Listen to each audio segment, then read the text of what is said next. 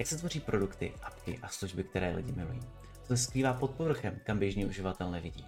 Jakým překážkám a výzvám čelí firmy nebo samotní designéři, přesně o tom bude UX Friendly. Podcast o UX a product designu nejen v Česku. Mým dnešním hostem je Lucia Relová, senior content designerka v kiwi.com a zároveň je jedna z prvních, která se věnuje content designu v Česku. V dnešním díle si budeme společně s Luciou povídat o tom, kdo je, co dělá a jakou přidanou hodnotu má content designer. Proč jsou content designéři důležití? Jaký je rozdíl mezi copywriterem, UX writerem a content designerem? Právě o tom a mnohem víc se rozvíte už za chvilku. Tak jdeme na to. Ahoj, díky moc, že jste mě udělala chvilku času povídat si o content designu. Já se zeptám na začátek, kdo je to content designer? Hmm. Tak ahoj, ďakujem za pozvanie, mimochodom. Tak um, ja by som povedala, že content designer je taký je, čl- je taký špecialista v rámci UX, ktorý sa venuje uh, vlastne textovému obsahu alebo dizajnovaniu textového obsahu webov alebo aplikácií a je často nazývaný aj UX writer, aj keď um, toto označenie je trošku, trošku iné, ale je to mi podobné. A vlastne je to človek, ktorý má na starosti to, aké informácie užívateľia potrebujú vidieť a ako im ich podať, ako kedy a v akej forme, aby bol ten užívateľský zážitok čo najlepší ja to sama nazývam taký textový dizajn alebo dizajnovanie informácií, keď sa ma spýta niekto, kto sa do toho nevyzná a nerozpráva anglicky možno, tak ja myslím, že ten informačný alebo textový dizajn je to taký, taký najlepší názov. Tím trochu nakousla moji druhou otázku a to je, mě zajímá, jaký je ten rozdíl mezi content designérem, UX writerem a copywriterem? Tak ten UX writer a content designer to sú veľmi podobné termíny a v teórii je tam nejaký, nejaký rozdiel, pretože ten content design je taký širší pojem, ktorý sa začal nedávno používať, aby sme zvýraznili, že ide hlavne o dizajnovú dis- disciplínu, že nejde iba o to takéto hands-on píse. Je to vlastne niečo, čo je súčasť toho celého dizajnového. Mm, content designer teda v podstate aj niekto, kto môže byť spolu zodpovedný za vedenie nejakého projektu alebo dokonca môže nejaký, nejaký projekt viesť, ak je to niečo, čo je zamerané čo má veľa obsahu a je zamerané na, na text ale v realite to nie je veľmi ustálené a je to taká mladá disciplína, takže stále relatívne, takže stále je to predmetom diskusí. A ja by som to tak porovnala k tomu UX lebo pár rokov dozadu, pretože sa snažíme nejak tým, tým našim názvom alebo to, to, ako sa voláme, sa by sme mali nejako vyjadrovať to, čo robíme a snažíme sa ukázať, e, že ide o to dizajnovanie toho obsahu a text. Nejde, nejde iba o nejaké písanie, o to, aby to dobre znelo a je to veľmi podobné ako, mm, ako keď sa UX dizajnéri alebo product dizajnéri v minulosti snažili nejak ako ukázať, že nejde iba o grafiku alebo iba o to, aby tie stránky boli pekné a mali pekné farbičky, ale že, že, ten, um, že tam je nejaký dizajnový proces, ktorý je dosť komplexnejší. Tak asi to. No ale um, čo sa týka toho názvu ako takého, tak ono mnohé firmy majú niekoho zamera na obsah, na kom, kto túto rolu zastáva a môže sa volať úplne, úplne rozlične. Nemusí to byť vždy content designer alebo UX writer, ale môže to môže ísť nejakého product writer alebo, alebo nejakého dokonca UX designera, ktorý, ktorý sa venuje tomuto a, a je, je na to špecializovaný. No ale bohužiaľ to nie je úplne také, také časté, že ten, že ten človek tam je a často to píše aj nejaký produktový manažer alebo niekto, kto sa do toho veľmi nevyzná a majú na kontrolu nejakého marketingového copywritera. No a ten marketingový copywriter, tak to je niečo úplne iné raste, preto práve nie je úplne skvelé, keď, keď si tie texty napíše len dizajner, alebo tam má nejaké lorem ipsum a potom proste požiada nejak, niekoho, kto, kto sa venuje iba marketingu, aby tam, aby tam niečo doplnil, pretože um, je tam veľký rozdiel v tej funkcii, podľa mňa, alebo v tom prístupe, že, že na čo vlastne ten marketingový copywriting je. On je hlavne na to, aby sa niečo pre, aby, aby to znelo čo najviac pekne a sexy, aby, aby to proste ľudí ako nalákalo k tomu produktu. Zatiaľ, čo ten uh, UX writing alebo content design je o to, aby sme tam tých ľudí udržali, aby mali príjemný zážitok, aby to celé fungovalo pre nich a aby sa potom vrátili. Takže tam, tam je asi taký ten najväčší rozdiel, že pri UX writingu ide o pochopenie, o jednoduchosť a slova sú len nejaké nástroje, ktoré plnia nejakú funkciu, aby, aby celý ten vlastne celá skúsenosť s tou aplikáciou alebo s tým webom bola mm, jednoduchá, príjemná a ten marketing je o tom byť proste sexy. Neviem, asi, asi by som to tak zhrnula. Ale ľudia si to často mýlia, tie dva termíny že nevedia, že, že, že si myslia, že vlastně robíme to isté a nie v tom vůbec. Jak ty seba koukáš vlastně na roli uh, content designéra v produktové firmě, jako je Kiwi, oproti mm. třeba nějaký agentuře? Když by nás poslouchal někdo, kdo by chtěl být content designérem a teďka pracuje v agentuře, může tam vůbec Jasne. fungovat content designer v agentuře? No, akože určitě může, ale podle mě ta jeho rola bude o mnoho zložitejšia pretože keď niekto funguje v rámci jednej firmy, je to rovnako ťažké. Na, za- na začiatku je veľmi ťažké, ako um, pokiaľ tam nejakého content designera predtým nemali, tak je veľmi ťažké ukázať tú našu value, ako, ako je to slovensky, tú, tú našu vlastne, uh, to, to že, čo vlastne prinášame do toho produktu a, a nakoľko to funguje a s tým vlastne pomáhame. A je veľmi ťažké si nejak ako vyšlapať tú cestičku a už keď tam je, tak, tak je to jednoduchšie, pretože už, už často tí uh, ostatní stakeholderia, produktoví dizajnéri alebo aj produktiaci vlastne veď, s čím pomáhame, kedy nás za, zahrnúť a tak ďalej. A často veľa viac spolupracujeme, pretože sme jeden tým a poznáme sa, je ľahšie si len tak zadžemovať a skúsiť niečo spolu, spolu nadizajnovať. Zatiaľ, čo v nejakej agentúre, kde, kde sú stále uh, možno rôzne projekty, kde sa pracuje uh, na, na rôznych veciach a nie je tam nejaký tým, ale napríklad tam uh, funguješ ako, ako freelancer, ktorý iba ako občas niečím pomôže, tak je podľa mňa o dosť asi ťažšie znova a znova vysvetliť tomu, tomu klientovi, že v čom spočíva tá hodnota, prečo, prečo potrebuješ ten priestor, prečo napríklad potrebuje vlast, mať čas na nejaký malý research, alebo či už na, na nejaký UX research, alebo na market, nejaký prieskum trhu, aby si vedel, čo ten zákazník potrebuje, aké, aké, aké termíny používa čo je pre neho výhodné a čo je dôležité. A ešte jedna možná vec, ktorú by som vypichla, ktorú, ktorú veľmi často počúvam, je to, že mnohé agentúry alebo ľudia, ktorí si na, takto len tak náhodou nájmu nejakého content designera, tak majú pocit, že ten človek urobí divy, že stačí mať proste hotový dizajn, všetko tam ideálne ešte je lorem ipsum. Vlastne, že príde, príde niekto, kto sa venuje kontentu a trošku to tam upraví, prepíše a zrazu bude všetko fungovať, ako, ako by to proste nemalo žiadne problémy a všetko to bude ideálne, až na to, že často, keď je napríklad mm, nejaký problém s tak to znamená, že je tam nejaký väčší dizajnový problém v pozadí. Že ak je napríklad niečo veľmi, veľmi ťažké napísať, že všetci si lámu hlavu s tým, že ako to proste zaobaliť, ako to upraviť, aby to trošku dávalo zmysel a je to stále zložité, tak väčšinou je tam problém v tom, tom základnom dizajne a možno v nejakej tej, v tom, že čo vlastne sa snažíme povedať, m, mm, aký problém riešime a aký problém sa snaží aký problém tam v tom flowe rieši ten náš zákazník alebo užívateľ, že že mu nepomáhame tým správnym spôsobom, možno, možno sú to problémy inde. Takže podľa mňa toto je asi, asi niečo, čo je hlavne v agentúrach veľmi ťažké vysvetliť a, a ten mm, človek, ktorý zastáva túto rolu, má, musí mať hrozne, hrozne veľa času musí stráviť práve týmto vysvetľovaním a to môže byť dosť frustrujúce si myslím. Kdybychom se podívali na tvojí denodenní práci v Kiwi,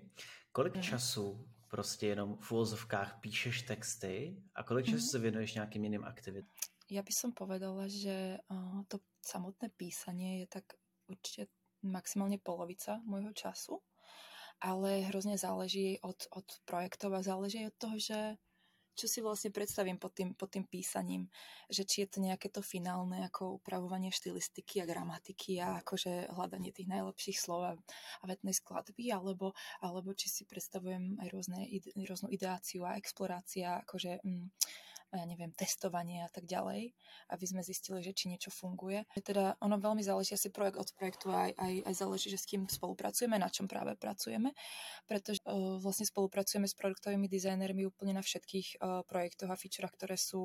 vlastne pre koncového zákazníka, takže robíme úplne na všetkom a, a občas na nejakých in- systémoch a produktoch pre našich agentov, ktorí, ktorí vlastne majú na starosti zákazníckú podporu ale e, tie projekty sú rôzne, niektoré sú viac, e, majú viac toho kontentu ako iné a potom sú aj projekty, kde teda ten kontent úplne ústrednú rolu, ako napríklad, alebo projekty, možno feature, neviem ako to úplne nazvať takto, ako napríklad FAQ články, alebo transakčné e-maily, alebo aj náš chat, e, ktorý som vlastne dizajnovala ja ako content designer, pretože nemáme nikoho špecializovaného konverzačný dizajn. A je to tam také, fakt záleží asi od toho projektu, že, že, že kde tam začíname a či robíme sami a nejakú, že či pomáhame s tou discovery, či, či sa snažíme zistiť, že, že mm, čo vlastne potrebujeme riešiť, aké problémy máme a uh, vlastne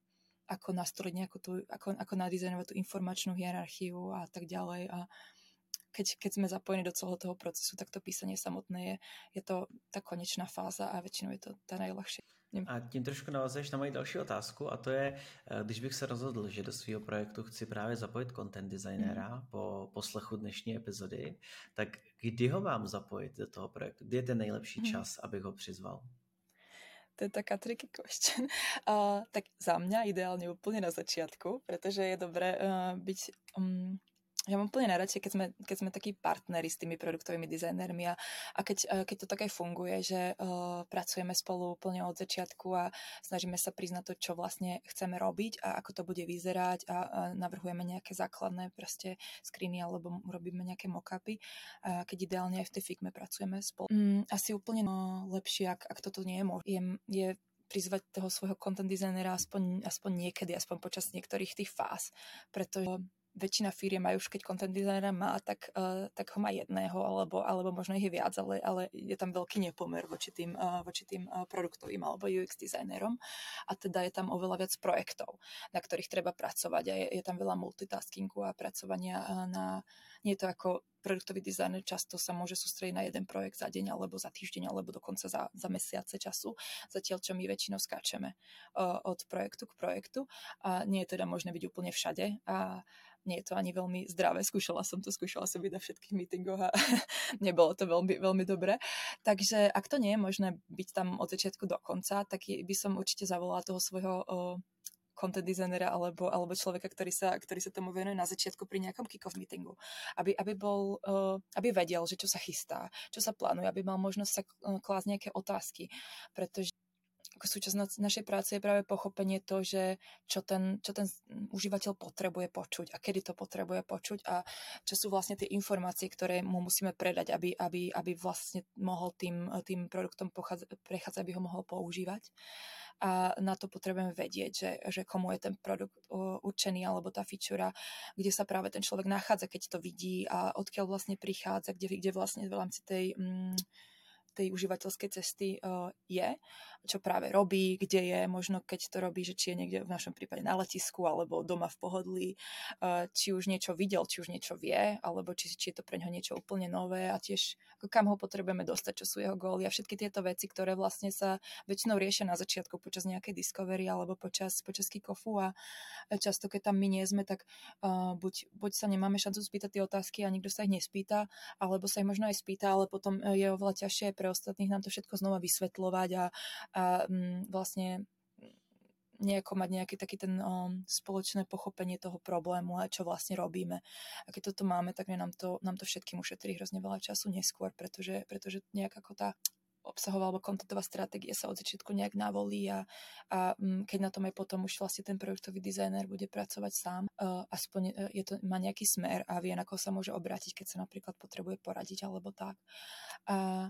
potom možno ne, druhá dôležitá oblasť, kedy, kedy je, dvo, je dobré sa nás spýtať alebo nás aspoň trošku prizvať je nejaký um, užívateľský výskum, ak sa robí niečo ako napríklad nejaký ten ako um, moderovaný alebo aj nemoderovaný ako usability testing nejakého konkrétneho dizajnu, tak je veľmi dobré, keď my ten dizajn vidíme ešte predtým, ako to ide do toho testovania, aby sme to mohli, aby sme, aby sme tam mohli uh, už, už vložiť nejaké hypotézy, aby sme tam mohli ako nejaký, nejaký content odskúšať a zároveň aby sme mohli prispieť svojimi otázkami k tomu, k tomu researchu práve práve, aby sa uh, ktokoľvek už ten, ten výskum vedie, aby sa práve pýtala, aby sa sústredila aj na ten content a aby sme sa niečo naučili, lebo ono je hrozne veľká škoda, keď tam nie sme v tomto vlastne v tomto procese a to je niečo, čo sa aj u nás stávalo v minulosti veľmi často, že, že sa testoval nejaký dizajn, kde, kde bol možno lorem ipsum ako vy, no lorem ipsum našťastie u nás nikto nepoužíva, teda dúfam, ale a dizajneri bez ohľadu na to, že aký typ dizajn, o aký typ dizajnera sa jedná, tak vždy ako rozmýšľajú nad tým, čo tam potrebuje byť a až potom ako dizajnujú tie vizuál, že, takže to nikdy nie je naopak. Ale napriek tomu sa stávalo, že, že ten uh, produktový dizajner si tam napríklad napísal nejaký vlastný text, iba taký place placeholder a testovalo sa to s ním. A mm, to bola taká premárnená šanca niečo sa naučiť a pochopiť, že ako tomu užívateľe roz, rozumejú a tak ďalej, pretože často sme v tom uh, testovaní prišli na to, že, že niečo nefunguje a to boli práve veci, ktoré my by sme ako 100% zmenili hneď na začiatku. Takže my sme síce vedeli, že ten originál nefungoval, ale mm, nevedeli sme si overiť, lebo už sa nerobilo druhé testovanie, tak sme si nevedeli overiť, že či to, čo sme my s tým spravili, vlastne funguje alebo nie. A to je podľa mňa hrozná. No a potom samozrejme asi by sme tam potrebovali byť na konci, kedy už ten, ten produkt už sa tak nejak finalizuje alebo sa pripravuje na nejaký release alebo A-B testing a tak ďalej, kedy ako už, už si tak nejak skontrolujeme, že či, či to nejak sedí s našim, s našim vlastne tónom alebo takým tým uh, či to sedí s našim style guideom, či sú tam všetky veci uh, zjednotené a či používame termíny, ktoré používame im, aby im užívateľe rozumeli a už tam ide už o takéto finálne sa hranie s tým textom, aby dobre znel a aby, aby to proste bolo jednoduché a zrozumiteľné. Takže tak, je toho, je toho celkovo ako veľmi veľa neviem, neviem, asi som určite niečo zabudla, takže, ale, ale minimálne tieto tri veci, aby som to zosumarizovala, tak ako kick-off, alebo nejaké zač- počiatočné diskusie, research a usability testing a následne ako takéto finálne, uh, taká finálna úprava toho textu. Jsou ještě nějaké jiné metody mimo toho usability testingu, kdy si můžete jako content designéři ověřit nějaké svoje hypotézy? Tak ono uh, aj v rámci toho, toho užívateľského testovania alebo UX researchu ako takého, tak toho výskumu existujú rôzne uh, spôsoby, ako, ako ten content testovať. Ale my s nimi veľmi nepracujeme. Väčšinou práve ideme iba do toho usability testingu a v poslednej dobe sa snažíme uh, začať viac aj s nejakým uh, jednoduchším, rýchlejším, nemoderovaným testovaním. Uh, ten náš tester alebo ten človek, čo to, čo to testuje, vlastne nahráva na video. Kladieme mu otázky zamerané špecificky na, na ten obsah, na ten content. Snažíme sa to nejak tak ako zobrať do vlastných rúk a spolupráci s našimi uh, researchami priznať to ako ten content, ako testovať separátne. Pretože keď sa to, keď sa to často testuje v rámci toho dizajnu, tak, tak tam je veľmi veľa otázok, veľmi veľa vecí, ktoré sa snažíme, uh, uh, ten content je tam tak nejako v pozadí, takže, takže snažíme sa nejako priznať to, ako si ako porovnávať rôzne, rôzne variácie a to pochopenie ako nejakým separátnym, ako menším testovaním, ktoré nebude zaberať tak veľa času a kde um, to môžeme, kde môžeme proste klasť otázky, ktoré nás najviac zaujímajú. Ale okrem tohto asi, asi ešte e, nejaký A-B testing, ako taký ten základný um, test na produkcii naživo a tam ako už sme mali nejaké testy, ktoré boli zamerané len na zmenu, zmenu textov a niek- niekedy to malo celkom dobré výsledky, ako napríklad keď sme uh, úplne na, už veľmi dávno na našom uh, searchi alebo teraz počas vyhľadávania letov proste zmenili tlačítko, uh, ktorým ako klikáš na ten jednotlivý itinerár alebo vyberáš si, že ktorý, ktorý let chceš. A už si ja nespomínam na tie detaily, lebo toto nebol príklad, ktorý som zrovna chcela, chcela použiť. Ale viem, že sme tam zmenili ako jedno, jedno tlačítko a myslím, že originál to bolo niečo ako book, akože kúp si to, zarezervuj si to a teraz, teraz tam je iba sa, e, je, to, je to niečo, čo performuje o mnoho lepšie a ľudia na to oveľa viac klikajú, pretože nemajú taký ten, e, nemajú, nemajú strach, že napríklad už si, už si niečo zarezervujú bez toho, aby niečo spravili, aby, aby sme mali tie detaily a nemajú, nemajú pocit takého toho komitmentu, ale toto je iba taký, taký maličký príklad, ale skúšame aj testovanie nejakých uh, väč, uh, väčších vecí a tam sa to ešte iba rozbieha, lebo tých AB testov v Kiwi je veľmi veľa a mm, je tam taký dlhý poradovník a zoznám a ne, nemôže to ísť všetko naraz, ale, ale snažíme sa to tlačiť. Mně se historicky stalo, když jsem byl někdy v konverzacích mezi právě UX product designerama a druhým člověkem, co připravoval content, že ten pohled UX a product designer byl takový trochu koukali na ty lidi z vrchu, jo? To koukali, mm. bylo to vlastně takový, jako tady je design a ty do toho teda udělali nějaký content. Jak vlastně nastavit nějakou svýho pohledu zdravou komunikační linku mezi tady těma dvouma lidma, protože chápu to taky z toho, jak si popisovala kdysi součástí toho projektu, že asi budeš často zasahovat vlastně do toho designu a měnit ho na základě svých požadavků. Tak jak nastavit zdravou komunikaci mezi UX projekt designérama a content designérama nebo UX writer? No, toto je velmi dobrá otázka a myslím, že, že ta odpověď ještě není úplně uh, tu odpoveď všetci hľadajú, si myslím. Ale celkovo si myslím, že je to hlavne o tom, ako o tom pochopení uh, toho, ako vlastne produktovým dizajnerom alebo UX dizajnerom my môžeme pomôcť naš, s našou špecializáciou. Je to, je to vlastne o tom, veľmi často mne osobne fungovalo mať nejak mm, per designing alebo per writingy spoločne, spoločne s nejakým dizajnerom priamo, napríklad vo Figme, kde sme sa pozreli na nejaký problém spoločne a snažili sa to nejako vyriešiť.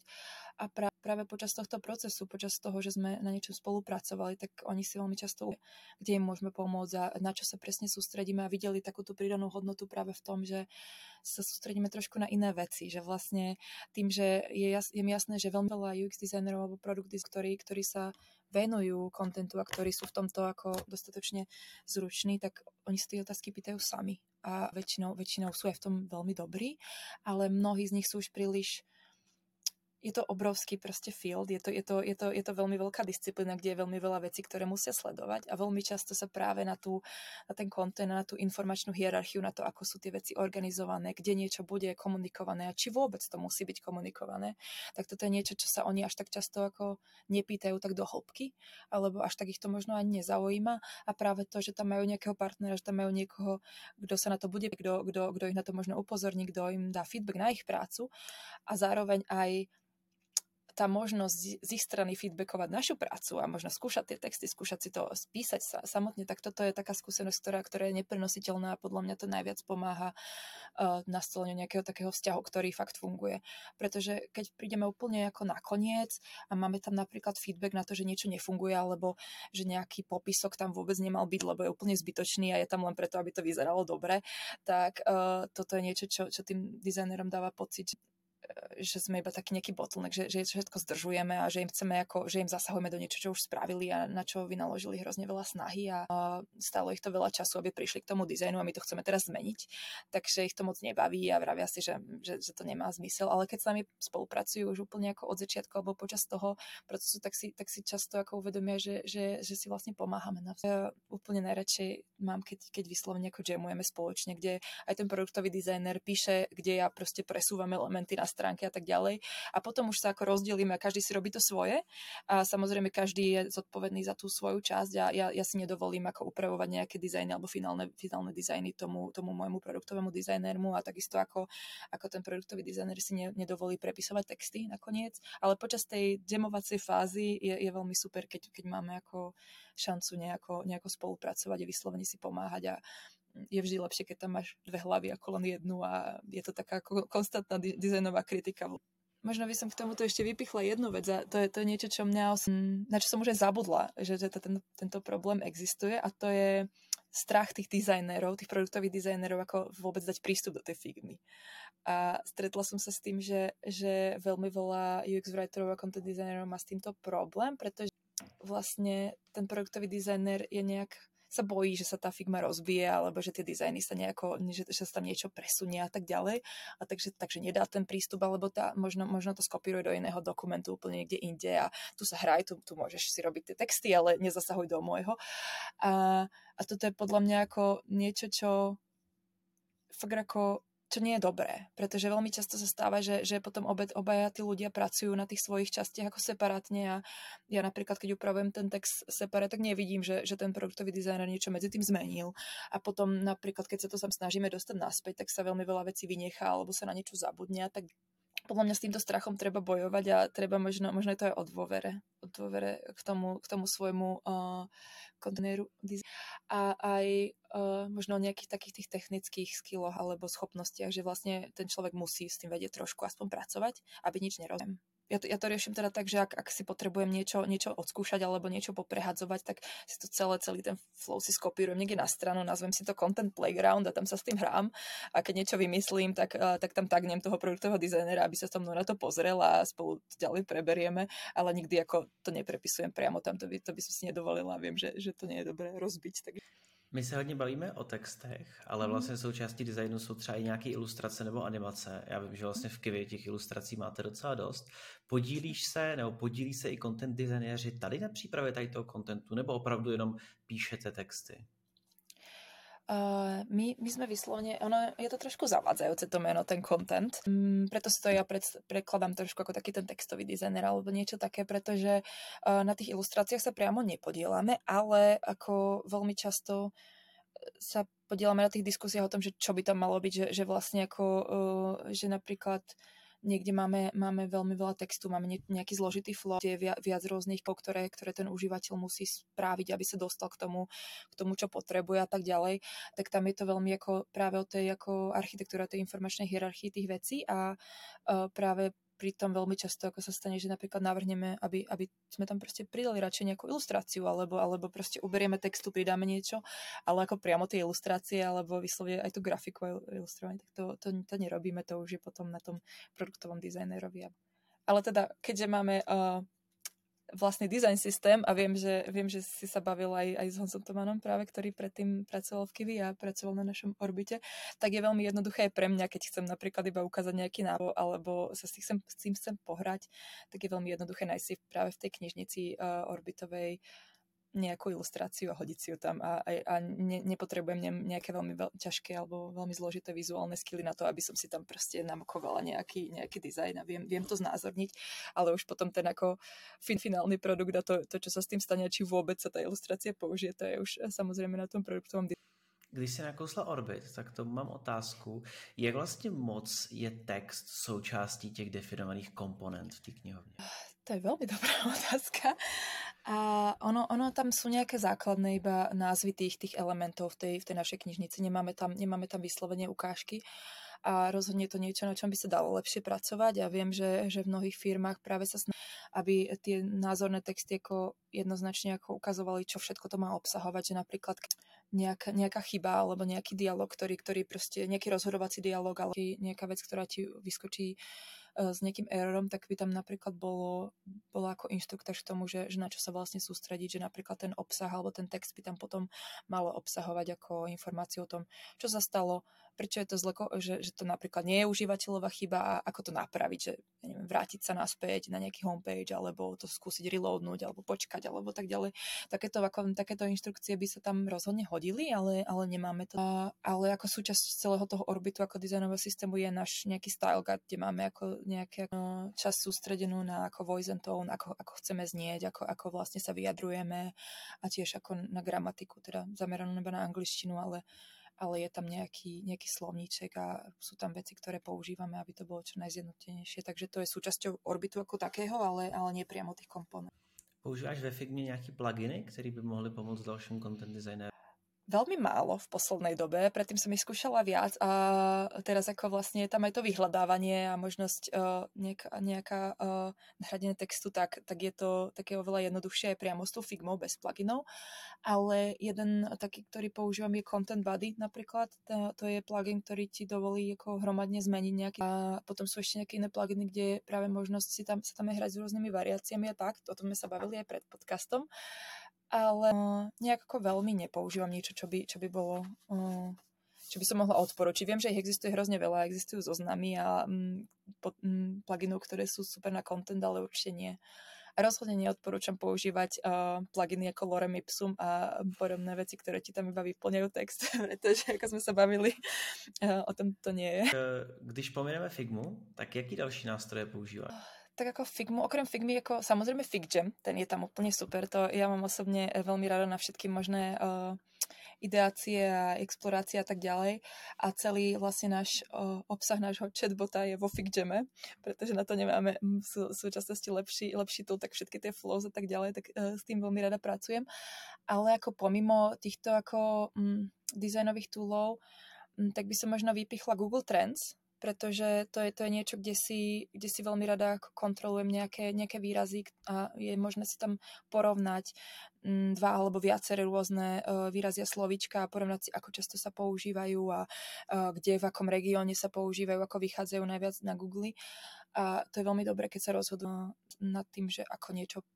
pomenujem, aké slova použijeme v rôznom kontexte, aby, aby to bolo čo naj rozšírené medzi užívateľmi, aby tomu rozumeli. A okrem toho samozrejme aj normálne googlenie, alebo keď máme nejakú novinku, tak, tak si robíme taký menší market research, či už na Google alebo na rôznych iných stránkach a pozeráme sa možno aj na rôzne fóra, a, ktoré dané, danou tematikou zaoberajú, aby sme vedeli, ako, ako sa o tom ľudia vyjadrujú a ako, ako aké slova použiť. A okrem toho mi ešte napadol Google Translator, pretože uh, ten je podľa mňa, ktorý, ktorý ako samozrejme je nám jasné, že ne, nejde o nejaké preklady ako také, ale iba o takéto to kontrolovanie si toho, že ako ten môj text bude vyzerať v inom jazyku. Pre nás je to veľmi dôležité, pretože my píšeme uh, všetko originál v angličtine a následne sa to prekladá do vyše 20 jazykov, takže je dobré si nejak skontrolovať, že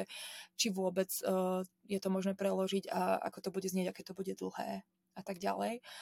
ale aj keď, keď človek píše iba v jednom jazyku, tak je veľmi fajn si to tak nejak preložiť do nejakého iného jazyku, ktorému rozumie. A môže to robiť aj sám, nepotrebuje ten translator, ale je to jednoduchšie. A iba tak si sa pozrieť, že ako to bude znieť. Že či to, či to neznie blbo, či je to vlastne ako preložiteľné, či je to, či je to niečo, čo, čo pochopia aj ľudia mimo nášho kontextu, mimo nášho jazyku. A to mne osobne veľmi pomáha. A možno z takých tých túlov ešte, eh, čo sa zaoberajú priamo písaním, tak eh, keď niekto píše v angličtine, tak by som rozhodne odporúčila Hemingway app. To je, to je taký eh, online, ktorý, ktorý ti vlastne ukáže komplexitu toho textu a to, že ako ťažko sa číta a vypichne nejaké slovička, ktoré by tam nemuseli byť, ktoré sú tam navyše a co dobré, dobré hlavne pre dlhšie texty alebo aj pre nejaké zložitejšie vety, ako si tam pozrieť, že či je to pochopiteľné, alebo ono to ukáže... Mm, ako takú, takú triedu podľa, podľa, podľa školských tried je to rozdelené, že, že keď je nejaký mm, obsah, uh, keď nejaký text dostane napríklad uh, známku, uh, alebo teda triedu 4, tak je to ako pre štvrtákov v škole. Keď dostane desinku, tak je to ako pre niekoho, kto je úplne ako vyššie, alebo sa už ešte môže jednať nejaké akademické levely čítania. A to je samozrejme niečo, čo nechceme. My chceme, aby to bolo čo najjednoduchšie, aby to pochopil hoci kto sa na to rýchlo pozrie na mobile a, a nemá čas si to čítať, iba tak to preskenuje. A čím jednoduchšie to je, tým lepšie a tento tool s tým veľmi pomáha. A potom ešte Grammarly v angličtine, veľmi dobré, keď, uh, keď si človek uh, počno zabeho nekontroluje gramatiku a, a tak ďalej, tak je to super, že ti to tam ukáže možnosti aj. Já bych se teďka rád přesunul eh, na část pro nový potenciální content designéry, kdyby si někdo chtěl stát content designerem. Kdyby se teďka znova měla stát content designerem, jak bys postupoval? Ja si myslím, že asi to najdôležitejšie je najprv ako sa tak informovať o tom, že, že o čom práve ten content design je a že o aké písanie alebo dizajnovanie sa jedná. A najprv by som si asi, to je to isté, čo som robila vlastne aj predtým, keď som, keď som nad tým začala ako prvýkrát rozmýšľať, uh, hľadanie si rôznych článkov, či už na Medium, alebo, alebo podcastov a pozeranie si nejak takých tých základných informácií, že sa o tom, o tom uh, fielde vlastne píše a v čom tá práca spočíva, pretože som si všimla, že, že mnohí ľudia sa do toho chcú dostať len preto, že je to nový proste hip uh, dizajnový field, ktorý teraz je, je ako nejaká taká lákavá novinka, ale nie je to úplne pre každého, pretože ono to súvisí asi s tým rozdielom, ktorý som spomínala možno na začiatku ohľadom toho marketingového copywritingu a, a toho UX writingu alebo, alebo content designu. A to je práve to, že tá naša práca nie je iba o tom písaní, že robíme hrozne veľa vecí pomimo toho. A keď niekto rád iba píše, rád sa kvetna to vyjadruje a používa zaujímavé slova a mm, je hrdý na to, čo napísal, tak, tak to nie je možno úplne preňho, pretože my často musíme tie naše texty zahodiť, musíme ich úplne prepísať, keď sa napríklad dozvieme niečo nové z užívateľského testovania, alebo sa stáva, že, že napríklad na stránke, kde text bol, nebude text vôbec žiadny, pretože tam stačí ilustrácia, alebo ja neviem, jedno tlačítko. Mm, všetko toto je, je dobré ako vziať do úvahy, pretože je to skôr taká ako E, píplačka taká detailná práca, je to hlavne o, tom, o, tom, o tej funkcii, o tom, o tom použití toho, toho textu, aby, aby splňal tie, tie funkcie, aby bolo pre toho človeka, čo používa napríklad tú apku, do ktorej píšem čo najjednoduchšie o, spraviť niečo, to, to, prečo tam prišiel, aby mu tam ten text nezavadzal. Ideálne možno, aby ho ani nevidel, alebo si ho nevšimol, iba aby mal taký ten ako feeling z toho, taký ten, taký ten pocit, pretože ak sa nad ničím nebude musieť pozastaviť, tak to znamená, že to vlastne ako dobrá práca, pretože, pretože si to ani, ani nemusel všimnúť. Ľahko spravil to, prečo tam prišiel a, a všetko fungovalo. A práve také tie ako krásne, sexy slova, to, to je niečo úplne iné. Samozrejme, občas to musíme používať tiež, hlavne, ja neviem, keď sa týka, čo sa týka e-mailov alebo nejakých ako bannerové veci, ktoré potrebu, kde potrebujeme na niečo toho užívateľa nalákať, ale ako primárne je to, to má rôzne funkcie a nie je to o tom. Takže najprv by som si zistila, či to vlastne ako je pre mňa, či to, či to splňa tie, tie veci, ktoré ja mám rada a potom, keď už by som to vedela, um, tak, tak by som si skúsila nejaký, nejaký z kurzov, ktoré sú dostupné. Teraz ich je už na internete hrozne veľa a ja by som možno odporúčila niečo z UX Content Collective, to je taká stránka, ktorá pre, má, má aj blog o content dizajne a majú rôzne kurzy na, na rôznych úrovniach od začiatočníkov až po niečo špecializované na research alebo na, na, mm, na konverzačný dizajn, na, na chatbotov,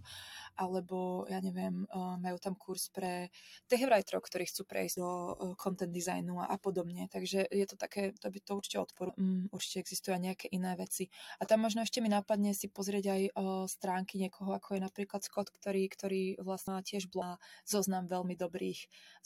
ktoré sa dajú, ktoré, ktoré sú rozhodne stoja za to, aby, aby si si ich pozrel. A inak neviem, asi hm, možno ešte jedna vec a to je rozhodne prax, pretože ak sa do toho chceš dostať, tak je asi veľmi dobre si to nie, nie teoretizovať a čítať si o tom, ale vyslovene to skúšať a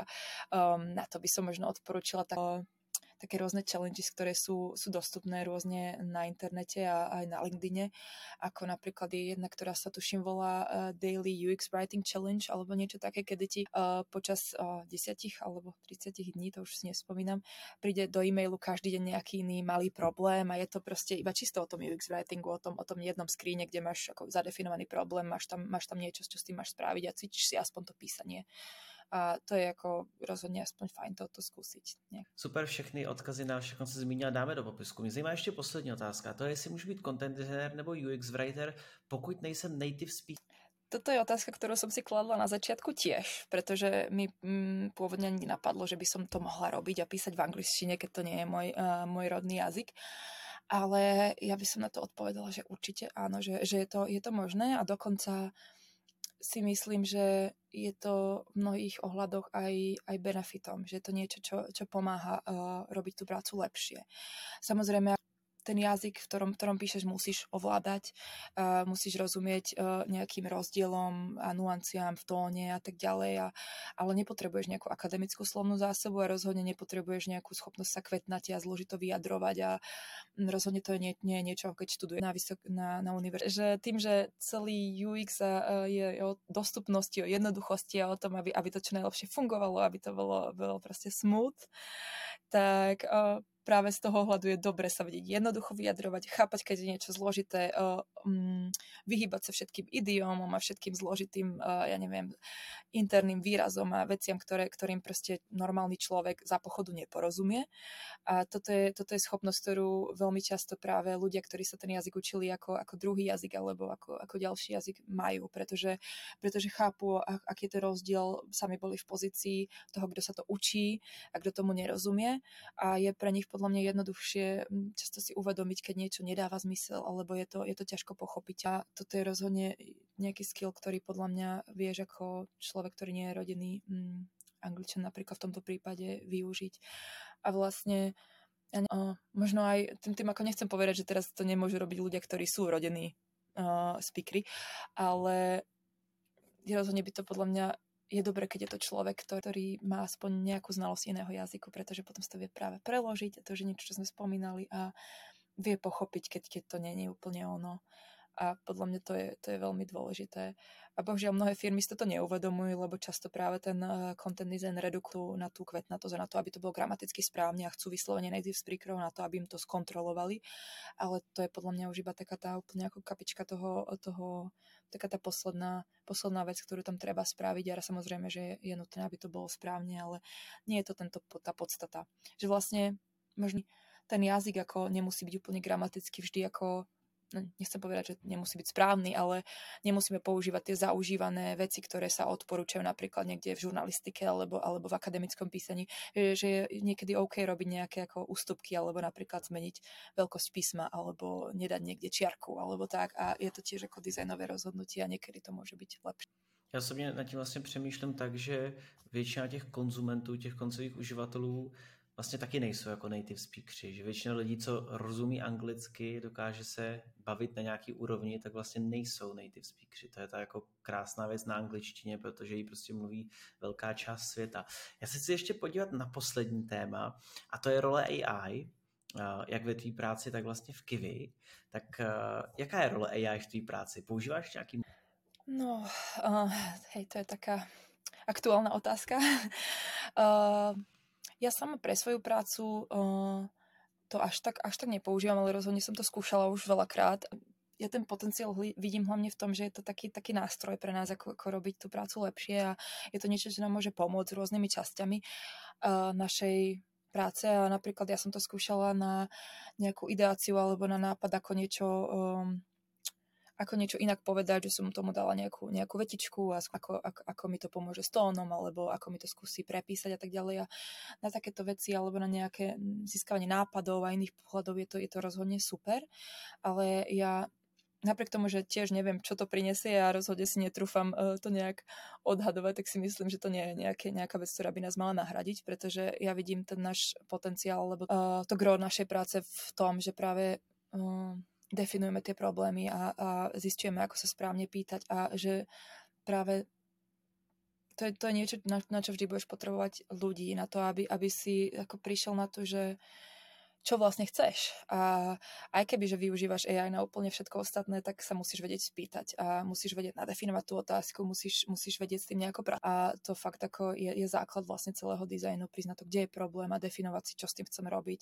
a čo potrebujem a mm, vlastne ako to spraviť inak ako ostatní možno, ako, ako, ako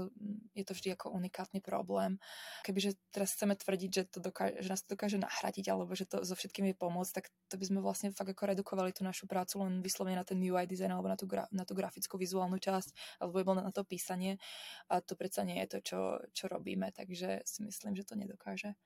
úplne ako v tomto, v tomto nahradiť väčšinu Rozhodne, rozhodne je to niečo, čo ako si pôjde do popredia, čo budeme používať. A aj my to teda ako trošku, trošku už do toho zabrdáme v Kiwi a ja som teraz nedávno práve pracovala na, na našom uh, beta chat GPT uh, chatbote, ktorý, ktorý sme nedávno releasli a teda viem, viem, ako to aspoň trochu funguje, čo sa týka toho trénovania a nie je to úplne jednoduché, takže stále, stále to rozhodne potrebuje, aby, aby sme nejako nastolili tú tému, aby sme vedeli, že čo tam chceme mať, na čo tomu chceme povoliť a aby si to úplne nevymýšľalo, lebo zatiaľ to nie je úplne spolahlivé v tomto. A mám teda ještě jednu otázku úplně nakonec. Může fungovat tým a produkt bez content designera? Ja si myslím, že áno, hoci tým podkopávam sama seba, ale, ale myslím si, že do istej miery rozhodne fungovať môže, ale je tam, je tam to veľké ide o to, že či tam je aspoň jedna osoba, alebo či tí dizajnéri, tí produktoví dizajnéri, ktorí, ktorí na, na produkte pracujú, um, majú ten content v hľadačiku a, za, a venujú sa mu a zaujímajú sa oň. A ak tam sú ľudia, ktorí sú, se, ktorí sú nejako zdatní už, už v tom kontente a vedia, aké otázky sa pýtať, vedia, vedia čo sledovať a vlastne rozmýšľať aj nad tým, čo ten užívateľ potrebuje presne vidieť a ako, kedy to tie informácie potrebuje. Vlastne splňajú takú tú rolu toho content designera do istej miery, tak si myslím, že to ako tak môže fungovať. Ale je to bohužiaľ relatívne zriedkavé a väčšina práve produktových dizajnerov síce nad tým, ako do istej miery rozmýšľa, ale tým, že ak niekoho majú v tom týme, tak sa, sa, sa nechávajú ten, ten kontent na, na potom, na, toho, na tú druhú osobu, ktorá sa tomu bude venovať a oni sami to až tak neriešia. Ale ak je tam niekto, kto má ten, ten mindset a, rozmýšľa nad tým kontentom od začiatku, tak si myslím, že to, že to celkom dobre ako ide, ale treba tam nejaký tréning a treba tam rozhodne... Je to možno nie, to je možno niečo, čo som na začiatku úplne asi nepovedala a to je to, že podľa mňa ako content design ako taký je fakt ako tá špecializácia toho UX designu, produkt designu, je to, je to vlastne skill. Je to niečo, na čo sa dá, dá špecializovať a sústredí sa to na jazyk, sústredí sa to na písanie, ale to písanie je len vyslovene len ten, ten nástroj. A tým pádom podľa mňa každý, kto, eh, každý UX nejaký špecialista sa, sa tomu môže venovať a môže sa v tom zdokonaliť. A nemusí to byť jeden špecifický lingvista alebo niekto, kto to tam není ale ako ideálne by bolo, keby, keby každý tým mal aspoň jedného uh, človeka na produkt alebo dokonca na feature.